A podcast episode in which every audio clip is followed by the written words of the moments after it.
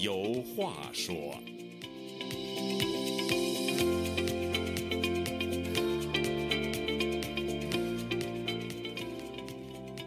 听众朋友，大家好，欢迎您再次来到《周家有话说》这个栏目，我是主持人家园。我们这个节目呢，在制作、播出和上网的时候啊，还没有过正月十五，所以还算是过年期间。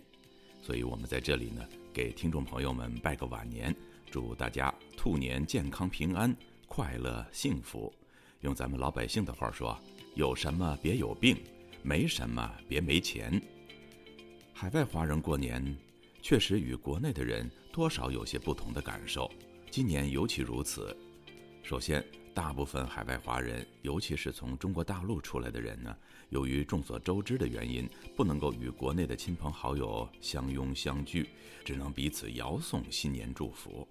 不过，令人欣慰的是，在特定的时间和地点，海外华人还是能够体验和感受到中国农历新年的欢庆气氛。这几天，我在微信上就看到了好几段北美华人庆祝农历新年的短视频。其中，纽约市华人聚集区法拉盛就举行了农历新年的庆祝活动。这次的活动不仅吸引了大批华人参与，当地的议员们也纷纷前来捧场。意想不到的是，美国政坛重量级人物、参议院多数党领袖舒默也兴致勃勃地参加了这场庆新春活动。另外，在加拿大，总理特鲁多也参加了在温哥华中国城举办的。庆新春大巡游活动，从画面上看到，特鲁多边走边和路旁的群众握手，祝福所有参加庆祝农历新年的人们繁荣兴旺、健康平安。不仅如此，美国国务卿布林肯也在一月二十号发表了书面声明，祝贺农历新年。布林肯祝愿全世界所有庆祝农历新年的人们身体健康、平安、万事如意。他还感谢庆祝新春的数百万亚裔美国人，称他们是美国文化之锦的重要组成部分。看到这些画面和祝福的文字，我不禁发出感慨：为什么我们在北美能够感受到这种文化的包容，而在中国大陆，我们不仅从来没有听到过国家领导人公开发表圣诞祝福，甚至有些地方还变本加厉地打压甚至禁止有关圣诞节的活动？这是怎样的一种反差？中国领导人一直提倡的文化自信哪儿去了？在这次的《周家有话说》栏目里，我和周孝正教授呢，就来聊聊春节、圣诞节和文化包容与自信这个话题。周教授，首先您给我们介绍一下，这是您离开中国后在海外过的第几个春节了？您有什么不同的感受吗？我觉得从大的角度来讲，我没有觉得什么不一样。嗯，有一句话我说，我觉得说挺好。嗯，说你是哪国人不重要，嗯，哪国把你当成人重要。嗯，这句话非常经典。我七十五、七十六岁我在中国应该说过了七十多年的春节。原来春，原来你中国人他他叫阶级斗争，他把你分成无产阶级、小资产阶级、资产阶级啊、民大资产阶级。农村他把你分成农民、贫农、中农、富农还有地主。就是在中国，他把人分成三六九等，他不把你当人。比如说，中国我们叫二元社会。嗯，如果你是城里人，你的户口本上给你写一个你是市民。哎，如果你是农民，在户口本上给你写着你是非非农业，农业和非农业。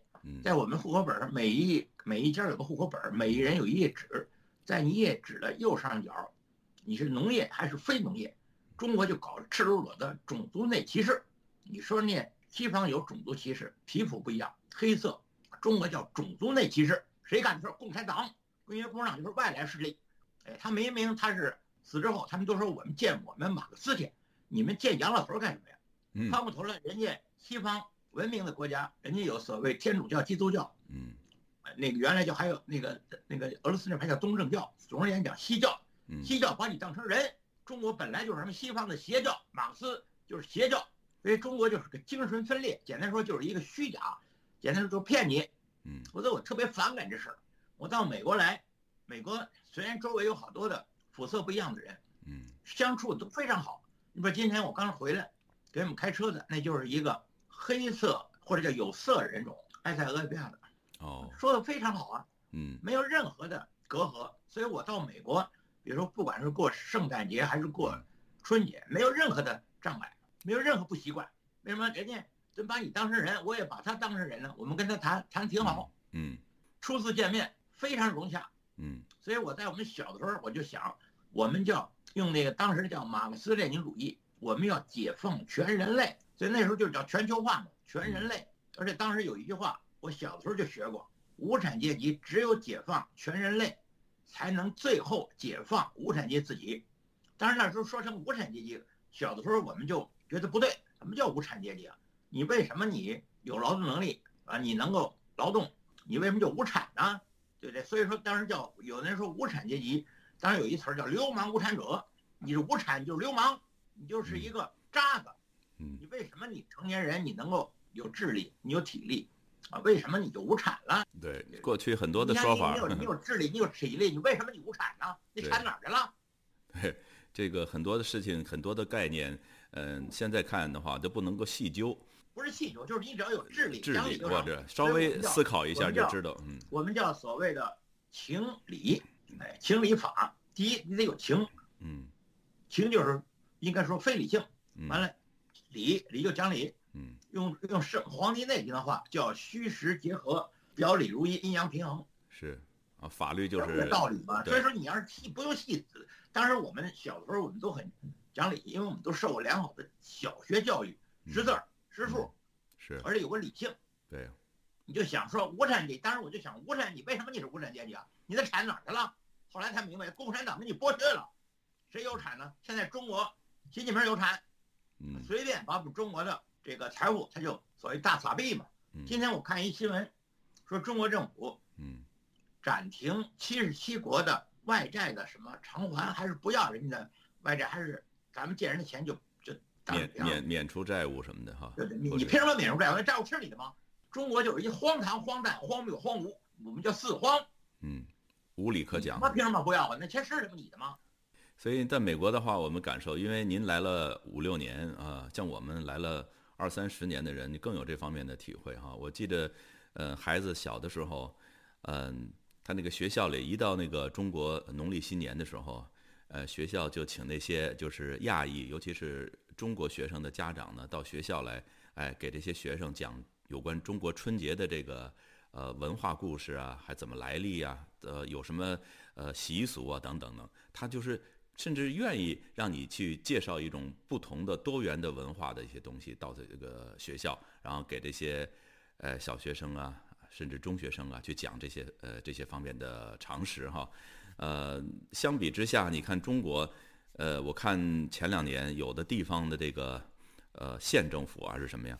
就是教育部门发那个通知啊，就禁止这个这个地区的这个学校在圣诞节期间搞任何跟那个圣诞节有关的这个活动。就说你能够相比一下，你就特别的明显这种啊、反差，就是说哪一个更对这个自己的文化，或者是更具包容性，或者是更具有这种呃呃自信。就是你你你你不用你根本就不用想，你能够得出这样的一个结论。但是呢，你看中国的这个这个官媒上啊，还有这些媒体上，呃，经常是有就是强调这个习近平呃强调什么要自己的文化自信，可是我不知道这个文化自信它具体体现在什么地方。中国的我不是说中国共产党的一个根本的一毛病就是诈骗，有组织诈骗集团，说一套想一套。你比如说，你说你文化自信，你有什么自信呢？你比如说他在就在江浙一带，他当头的时候，他就拆人教堂，还有他把人家这十字架，对你说给人家拉了有，对上千个，嗯这叫什么自信呢？人家人家世界三大宗教，嗯所谓西教、东正教、天主教、基督教，还有伊斯兰教，还有印度的人家所谓的印度教或者叫佛教佛，教，人家有三大宗教嘛，中国叫儒释道嘛。嗯从宋朝、唐朝、明朝，就是唐宋、唐宋、明清，人家就融合了。嗯我我们最近有几个突出的例子。嗯，清朝二百六十八年国际法主体，清朝驻美国的大使嗯是纯种美国人，嗯叫团臣。嗯哎，英国纯种英国人叫赫德，是清国的海关总署的署长。嗯当时中国的朝廷里有很多衙门，最赚钱的衙门就是海关总署，嗯那个署长就是纯种英国人赫德。嗯你共产党号召着全世界人无产者联合起来，你还要解放全人类，实际上它非常狭隘。你想想，还有就是一个德国人唐荣旺，唐荣旺，人家给中国定的是所谓农历，嗯对吧？还有一个，呃，英国的传教士伯格里，嗯人家在贵州石门岗嗯苗寨扶贫，真正扶贫的最棒的扶贫，我们叫传教士模式，嗯就是人家英国的伯格里。嗯你像这些，从这个明朝、清朝到民国开放的程度，远远超过共产党。是你们死了，你们都是中国人，你们死了之后，你们不去见中国的老祖宗，去见马克思，去见马列去了，太荒唐了。所以中国的问题不是说你的文化自信，根本就不是自信，是有组织诈骗集团，嗯抱着一团伙，外加骗人，就是一个邪恶的一个集团。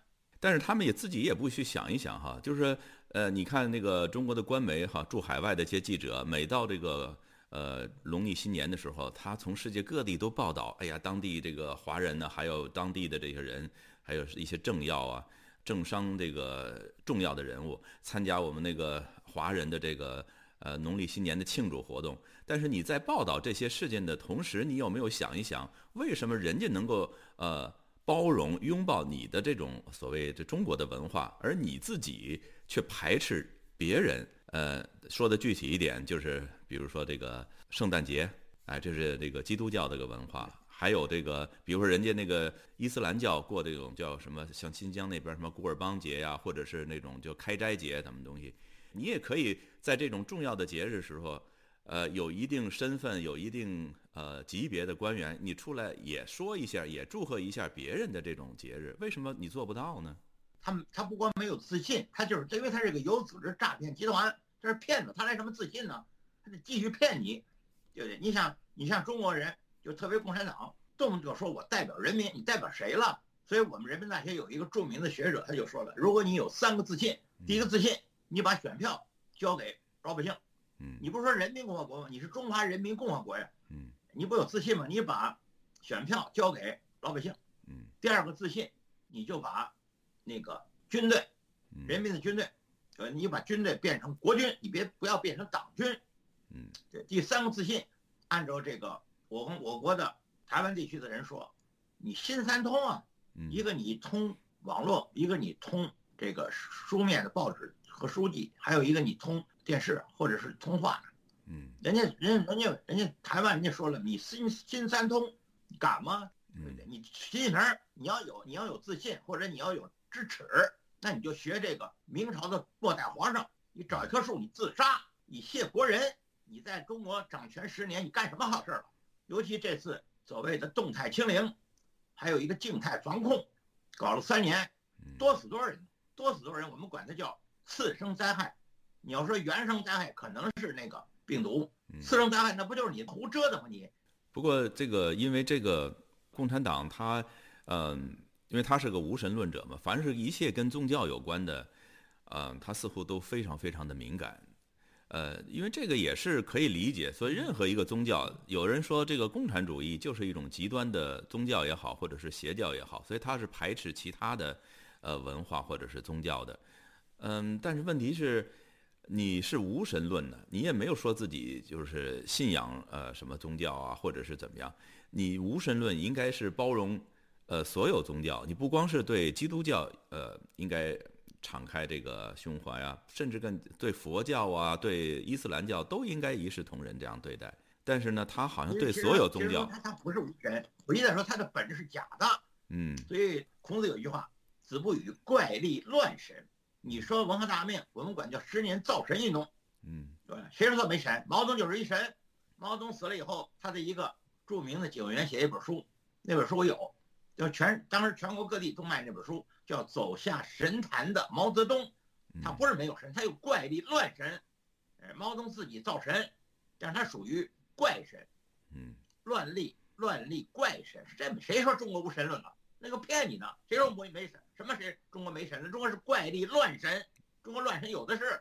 嗯在民间里头是乱神，动不动就蹦出来一个所谓的所谓的农农村农民领袖。嗯对你比如说那个黄超嘛，我在我记得特清楚，在学中学学语文的时候，语文里头只有一个农民的领袖做的诗，就是黄超做的诗，嗯叫“待到秋来九月八，嗯我花开后百花杀”。当时我们一听这词儿，不对啊，应该是“百花齐放，百家争鸣”啊，双百方针嘛。怎么你花开后应该是别的花也开啊？它叫做“我花开后百花杀嗯”。你听这话嘛，当然就煞气腾腾。嗯谁说中国没有神啊？这底下那些怪乱里怪神多的是。这老说中国就无神论，完全就不对，他假的。怎么怎么是没神呢？他有怪神、乱力、怪神，他没有宗教，他有邪教。那即谁说中国便你自没宗教？对他没有正教，他有邪教。马列就是邪教，斯大林、列宁更是邪教，毛泽东就是邪教教主。嗯在中国掌权二十七年，现在你习近平你掌权十年，你破坏了党的一切的纪律。嗯哎，当时党有一个所谓党纪国法，就是你年轻化、知识化、专业化、革命化。哎，如果你是年龄，你七十岁你退休，原来是六十岁退休，嗯改成六十五岁，后来又改成七十岁，因为人的寿命在增加嘛。嗯？他到点儿他不退休，嗯哎，他到站他不下车，本来一站一站的，嗯哎，人家胡锦涛到人家到点儿了，人家退了，裸退，哎，把这个国家主席、总书记、军委主席都交你了，你干了十年，你干出什么好事来？咱也不说你的干的能力不行，咱不管，你到点儿就得下车。中国的问题就在这儿了，他就到点儿他就不下车，到点儿他就不退休，我们中国怎么办？这叫真问题，别的我认为都是假问题、伪问题。嗯，是你到了春节，人家，人家到人家那个美国也一样，美国人家是一个多民族的国家，什么肤色，你到美国一看去，你要找一个所谓纯种白人，就在我这首，美国首都华盛顿，你都你都很难找。是现在这个越越来越多元化，而且美国这个国家呢，你看其他的一些国家，比如像日本呐、啊、朝鲜呐、什么越南呐、等等，呃，包括中国了。中国虽然也是几十个、五六十个少数民族，但是呢，它必定还是一种汉族占绝大多数哈。呃，所以它呢，美国呢，它是一个不同于其他国家，是以民族认同而聚集在一起的。它它它的认同感是基于这个民族属性的。呃，美国的这个国家认同感呢，它不是基于各民族的属性，它是基于一种啊、怎么讲呢？价值观。换句话说，世界任何一个国家，只要你喜欢美国，只要你认同美国的价值观，就是民主、自由这样的一种价值观，你都可以通过合法的手段到美国来，然后在这儿生活，你都可以得到你应有得到的权利。所以它是一种价值认同，而不是一种民族认同。所以有人说，这个一个民族的认同感，就是同一民族有着天然的一种民族认同感。你看日本大和民族，嗯，朝鲜朝鲜民族，对吧？那中国汉族为主，但是在美国，你很难说我是白人，我白人至上。那过去可以，你现在就不行了。他这个文化确实是已经做到了非常非常的多元化了。所以呢，基本上大家只要到这块土地上来，基本上就是认同他的这种价值观的。对美国，我在美国待了有五年了，嗯，我就没感受到美国有任何的所谓种族歧视。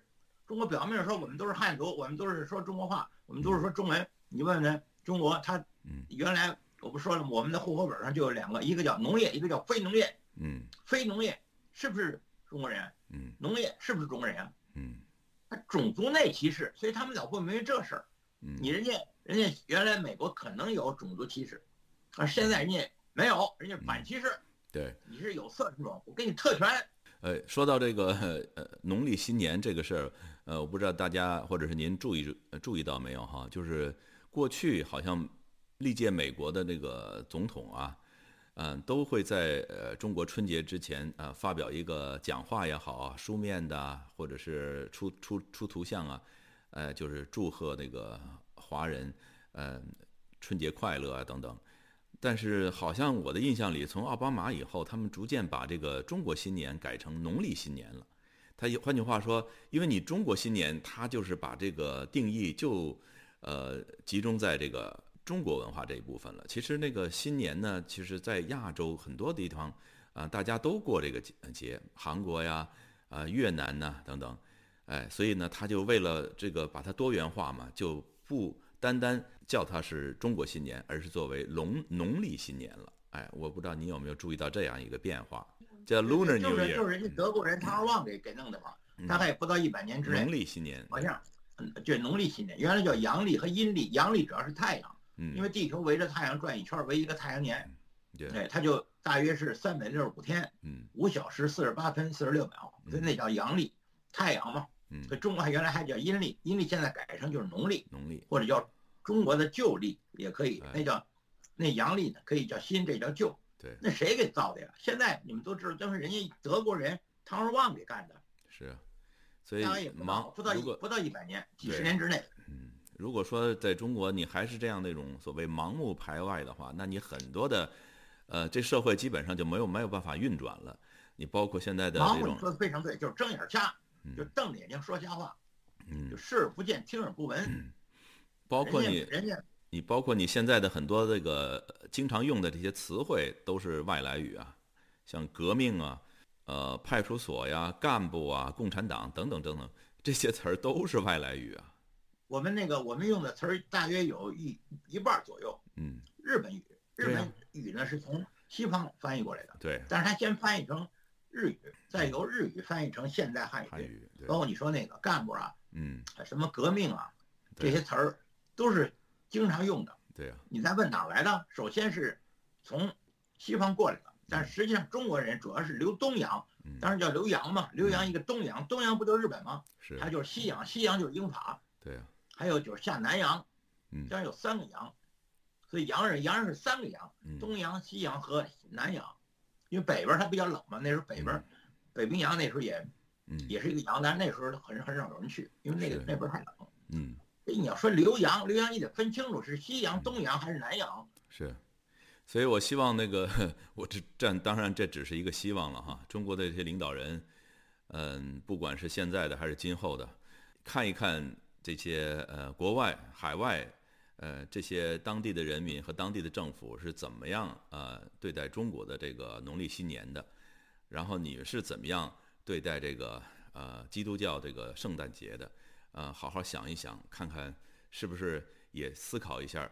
能不能够在人家的这种所谓节日之前，也做同样的事情，也同样祝贺别人的节日？对你说的对，非常好。就是中人呢，四个字儿，就是我们人民大学的校训叫实事求是，嗯也是七六年毛泽东死了以后，大概从七七年开始，当时的中国共产党中央委员会主席，嗯后来改成胡总书记胡耀邦同志，嗯嗯他倡导的就是四个字儿：实事求是对。后来也就变成我们人民大的校训。嗯，实事求是，你只要实事求是，一切问题迎刃而解。对，哎，你比如说，当时我们那个社会学，我们开会讨论说，西方的国家也有种族歧视，怎么解决？我记得很清楚，怎么解决？大伙儿就发现小孩子种族的观念比较浅，嗯那怎么办呢？那就是说，美国这些从幼儿园开始，他们有校车嗯接他们。对，那怎么安排这校车？那就是说，他到一个黑人区接一个，比如黑人有色人种，嗯他再到一个白人区接一个嗯小小孩，白人的小孩，嗯嗯都给他们接到校车里。您看绕圈儿，他也得这么接，先接一个小黑孩儿，再接一个所谓白孩儿，让他嗯，们坐到校车里上学去。对。那，么这些孩子呢，这校车里除了司机，嗯。这后头就这俩，嗯。这孩子他没有那么多种族对。成见，是，咱们就要接触了，而且你看见了，对，你你白他黑，他黑你白，从小时候就慢慢他们就说话了，嗯。因为他熟悉了嘛。